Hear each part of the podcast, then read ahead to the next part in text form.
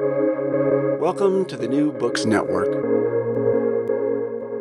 Welcome to SEAC Stories, brought to you by the Sydney Southeast Asia Centre at the University of Sydney. This podcast tells the stories of our members. I'm Natalie Pearson. From drugs, communism and terrorism, and now the COVID 19 pandemic, the Philippines under Duterte can be characterised as a rolling series of security threats. To manage these threats, the Duterte administration has relied heavily on the military. So, what is the role of the military in Philippine politics under Duterte? How does it compare with the role of the military in other Southeast Asian countries, such as Thailand, Indonesia, and Myanmar? And what does it mean for democracy in the Philippines? To explore these questions in more detail, I am joined by Professor Aris Arugay, Professor of Political Science and Associate Dean for Research, Extension and Publications in the College of Social Sciences and Philosophy from the University of the Philippines in Diliman. He is also Editor in Chief of Asian Politics and Policy. His main research interests are comparative democratization, civil military relations, ASEAN regionalism, and Philippine foreign and security policy. He has also lectured and trained military and police officials of the Philippines in institutions such as the National Defence College, Command and General Staff College, and the Philippine Public Safety College. Aris also gave the Philippines update at our annual Politics in Action event in 2017. Welcome back to SEAC, Aris. Thank you very much, Natalie. It is a joy to do this podcast with uh, SEAC folks and um, I know that the people behind SEAC, like Professor Michelle Ford and Dr. Liz Kramer, as well as my research uh, collaborator and friend, Dr. Aim Sinpeng, are wonderful members of SEAC, and I'm sure you're doing a wonderful job of promoting Southeast Asia in Australia as well as beyond. Thank you. And we're so excited to have you here with us today to talk about the Philippines and the military under Duterte. So I was pretty astonished to learn that the armed forces of the Philippines enjoys really high levels of public satisfaction. Something like 79% of Filipinos trust the military, according to a poll conducted in 2019. Where does this confidence and trust come from? The Philippine military has been an instrumental institution during our martial law years in the Marcos dictatorship. And right after redemocratization in 1986, a lot of the negative stigma stemmed from their participation in that authoritarian regime. But throughout the many decades of democratization and reform, the military was able to improve its image, even prior to the rise of Duterte to power. But the renewed public confidence towards the military is not only because of the military's own efforts to transform itself as a more civilian obedient institution. Over the past few years, particularly under the Duterte administration, he has actively promoted and raised the prestige of the military. He often would call them a highly trusted and efficient institution. So, this unconditional trust of a sitting civilian president toward the military had some form of bandwagoning effect on the way the public views a military that has been a participant of uh, dictatorial rule to a military that is helpful in the governance and security challenges of the Philippines.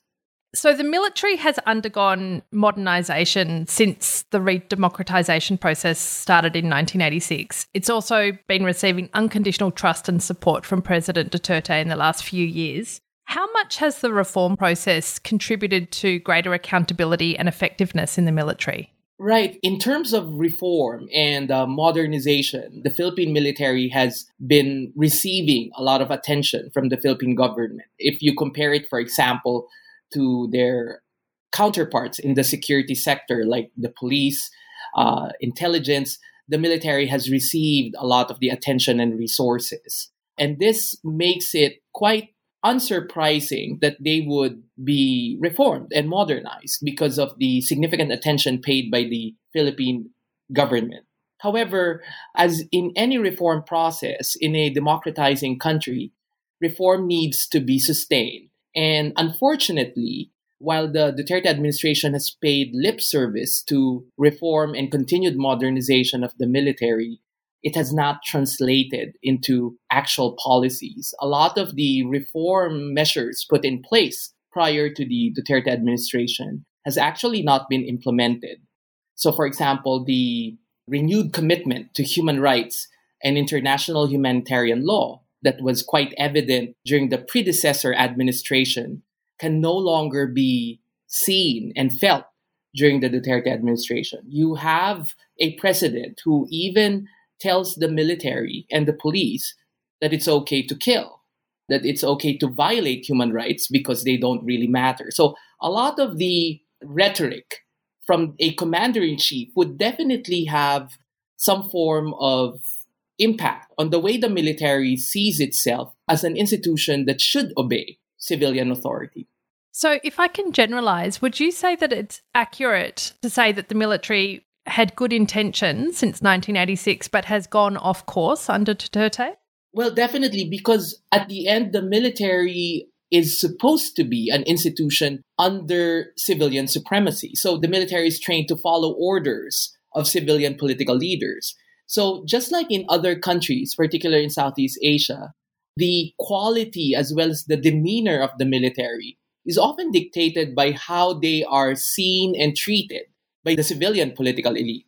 So if you have civilian leaders who don't really pay heed to democratic civilian control of the military, then you will not have the military saying that, oh, we're still going to be under you, but if you allow us to do a lot of these things, so be it. We'll we'll just follow your order. So what is lacking, I think, under the Duterte administration is this steadfast commitment to ensure that the military stays the course of reform that has been started since 1986. Unfortunately, the Duterte administration sees the military more as an instrument to achieve its political agenda, of which some members of the military have willingly and are willingly participating in. Yeah. And so have the waters been muddied further by Duterte's appointment of former military generals, not only in defence and security roles, but also as administrative heads in a range of departments and portfolios? So appointing former military generals as bureaucrats, basically.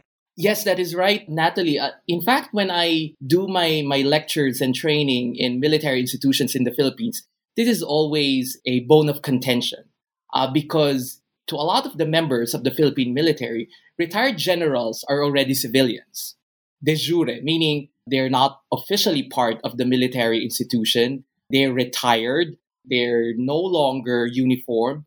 But I always make the case that that is a very superficial way of, of seeing things, particularly in a country that is still a developing democracy. So I often say there are two reasons why they're still not civilian de facto. One is that they continue to have a military mind, meaning appointment of retired generals will have the militarized framework in mind in the dispensation of their functions. This military mind is non deliberative. It seems to also oversimplify things because the military general is often trained to engage in war. And from the viewpoint of war, it's mostly black and white. Complex policy challenges facing countries often need to see the gray more than simply the black and white. The second reason is the network that they still belong to despite retiring. So, what we have observed from our own research is that there is a multiplier effect an appointment of a single retired general means sometimes the appointment of a lot of the members of his cohort, uh, as well as the other military officials who served under him when he was still in active service. So this means the complete replacement of significant top layers of the civilian bureaucracy by retired military officials. So we're not just talking about five or six retired military generals here, Natalie. We're talking about significant levels of decision making because at the end, the retired generals get to appoint the people who work for them, and they often appoint people who they know, who have worked under them when they were still in active service. Right. I mean, it's pretty interesting to see that some of these military generals or former military generals are working in portfolios such as environment, social welfare, and even the peace process. Is Duterte putting them in these roles because they are obedient and efficient and strategic, or is it because of this high public confidence in the military? It's quite unprecedented. In the Philippines, I can count with the fingers of uh, one of my hands the only times wherein a defense minister or secretary was a civilian a, with no military background, because there seems to be the norm that this should be under the leadership of a retired military official. That is unsurprising. But you're right, in certain portfolios that doesn't seem to be in sync with a military general's toolkit, but they're still getting appointed to these positions. But what is clear now in hindsight, particularly in portfolios like social welfare and development and the environment, that this is a larger plan to make sure that certain internal challenges to Philippine security, notably, for example, terrorism and the communist insurgency, uh, these portfolios are critical portfolios to be handled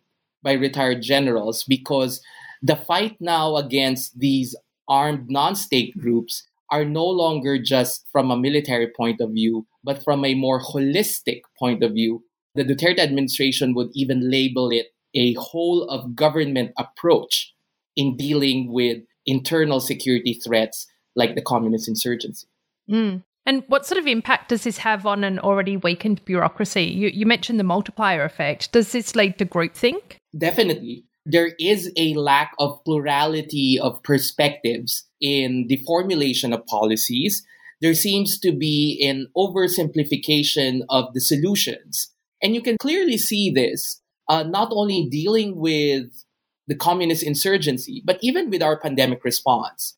Apart from a few other countries, the Philippines is the only nation wherein the pandemic team is mostly composed of non experts in public health, meaning retired generals. The epidemiologists and the doctors are the minority in, in the body that is supposed to formulate the pandemic response. And if you ask me, it is not difficult to make the correlation between that and the deplorable state of our pandemic response and the fact that the Philippines right now has relatively has the highest number of cases and we're in one of the longest, if not the longest, militarized lockdown in the world. I was going to ask you about the role that the military's played with COVID and this extended lockdown that you've been enduring. Can you tell us a bit more about that?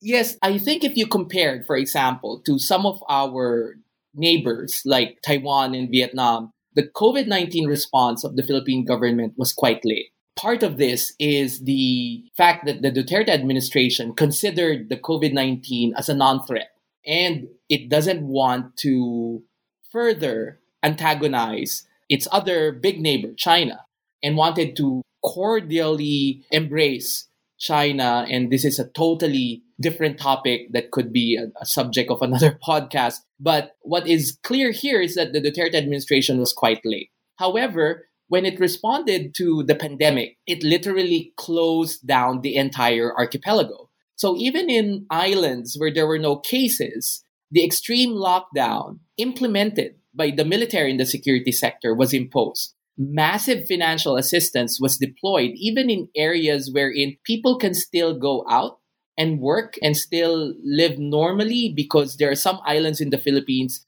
that is quite a challenge to get to. And therefore, COVID might not have reached them in the outset. Right now, there is no more financial assistance being provided, and this prevents the government from imposing a stricter lockdown when it is necessary. We're also the last Southeast Asian country to receive vaccines. And I think we're also the Southeast Asian country that has been the slowest in the rollout of vaccines. And the vaccines that we have received so far are all donations, and most of them are donations from, unsurprisingly, from China. I want to turn now to another security threat other than COVID, and that is the military's historic enemy in the Philippines, namely communism. I wanted to ask you about how the University of the Philippines has recently become entangled in this, specifically the allegations that the University of the Philippines has become a hub for communist recruitment. Can you tell us more about this and, and what has been the impact on academic freedom? Right. If you look at the way that the Duterte administration since 2016 has uh, somehow made efforts to intended or otherwise to erode Philippine democracy, you can see some form of a series of assaults on civil liberties. So we started with freedom of the press. Then the government proceeded with freedom of expression with the enactment of, of stricter laws, for example, on social media uh, as well as on the internet. The latest casualty is academic freedom. The idea of anti intellectualism is often attributed to populist governments around the world. It seems like populist leaders don't really like intellectuals and academics. And you, you see this in a lot of other countries where there are populist governments. But in particular, the University of the Philippines has been the latest casualty. Uh, it is not a secret that the government does not really see the university the way that previous governments have seen it as the premier state university of the country where supposedly the nation's best and brightest are shaped. The Duterte administration belittles the contribution of the University of the Philippines. And you can see this after the defense secretary mentioned that what makes the University of the Philippines special. Well, actually, it is special because it is the only national university in the country that has a charter that safeguards its academic freedom. But these safeguards were taken off by the Duterte administration by unilaterally abrogating a decades old agreement on some form of coordination every time the military wants to enter one of the eight campuses of the university. So, to give a historical background, Natalie, the University of the Philippines has been the bastion of activism, dissent, criticism, and therefore of academic freedom in the country. It had a role during the Marcos dictatorship. It had a role in criticizing and exposing the flaws and the frailties of every government since redemocratization in 1986.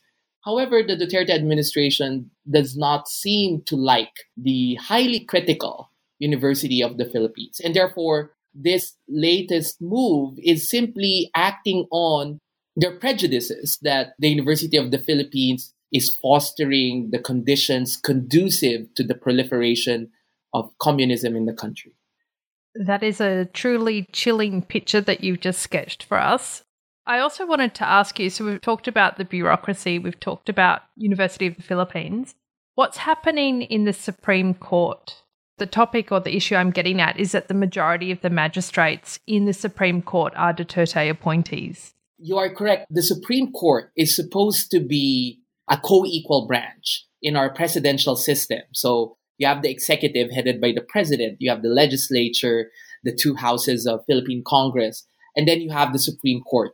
It's supposed to be some form of a arbiter of sorts if there are clashes between branches of government. And this makes judicial independence a sacred democratic norm in Philippine governance, in, in Philippine politics.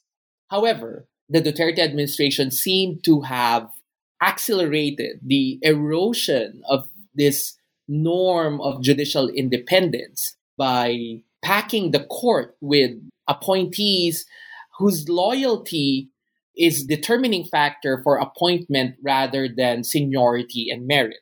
There have been many times wherein the most senior associate justice was not appointed to the Supreme Court by the Duterte administration. So, democratic erosion happens when the guardrails, meaning the unwritten norms, are no longer being followed by those in power. So, before the Duterte administration, the norm of seniority as well as competence and merit as the criteria for appointment of judges have insulated the court from politics. And therefore, laid the groundwork so that the court can impartially decide on matters of constitutionality as well as whether branches of government like the executive or the presidency has overreached its powers. You don't see that now. You don't see the Supreme Court passing judgments on a lot of the policies that the Duterte administration have been implementing. I'll give you an example. A very controversial anti terrorism act was passed in September of last year in the midst of a pandemic. This anti terrorism law has been observed as more draconian in nature by giving government more powers of surveillance, of freezing of finances, as well as of designation of potential terrorists. This gives a lot of power to the executive branch. Lawyers and civil society leaders and social movement activists have already filed challenges to the Supreme Court to render judgment on whether this law is constitutional. While the law, while the court has yet to make a final judgment, my current assessment of the ongoing deliberations of a Duterte majority Supreme Court are not really that optimistic in terms of they will likely uphold the constitutionality of this draconian anti terrorist legislation. I want to think now about the Philippines within the context of Southeast Asia and how Duterte's relationship with the military compares with that in other Southeast Asian countries, for example, Indonesia, Myanmar, Thailand. Yes, there's an overall regional pattern of the backsliding of democracy in the region. And if you consult, for example, Freedom House scores of Southeast Asian countries, with exception of Timor Leste, no country is uh, truly free in Southeast Asia at present. And it's not surprising that the military seems to have a role in some of the country's erosion of its democratic norms and principles. So we've seen that in Thailand. We've seen also the reliance, for example, of Indonesian President Jokowi on the military. And I think my good friend Natalie Sambhi of Indonesia has tremendous research on this and and of course the latest case would be the coup in Myanmar. So I think the Philippines conforms to the pattern of the further resurgence, political resurgence of the military in Southeast Asia, which does not bode well on the prospects of democratization in the region. Indeed. Duterte's term is due to end in June 2022. What are the prospects for democracy in the time that remains? And do you anticipate him further embedding the military into these various structures that we've been discussing? Right. Uh, you mentioned earlier that the Philippine military is bent on defeating Asia's oldest communist insurgency. And this is because, unlike other Southeast Asian militaries, the Philippine military has yet to declare any victory to any of its historically perceived enemies. So this angers some of the militaries that I've interfaced with, but the Philippine military is a military in search of victory. And I think the unconditional trust and reliance of Duterte is seen by some leaders within the military as the last opportunity to declare victory on a historical enemy. So it's like they want to grab what they think is the final chance. And this is why part of the framework is the promise of the Duterte administration to end communist conflict by the end of its term in 2022, which a lot of skeptics have already said will not likely to happen. So this then puts the military in such a situation wherein they would want a continuity of a very pro military, a very pro hardline security approach to governance in the Philippines. And this leads us to the elections in 2022.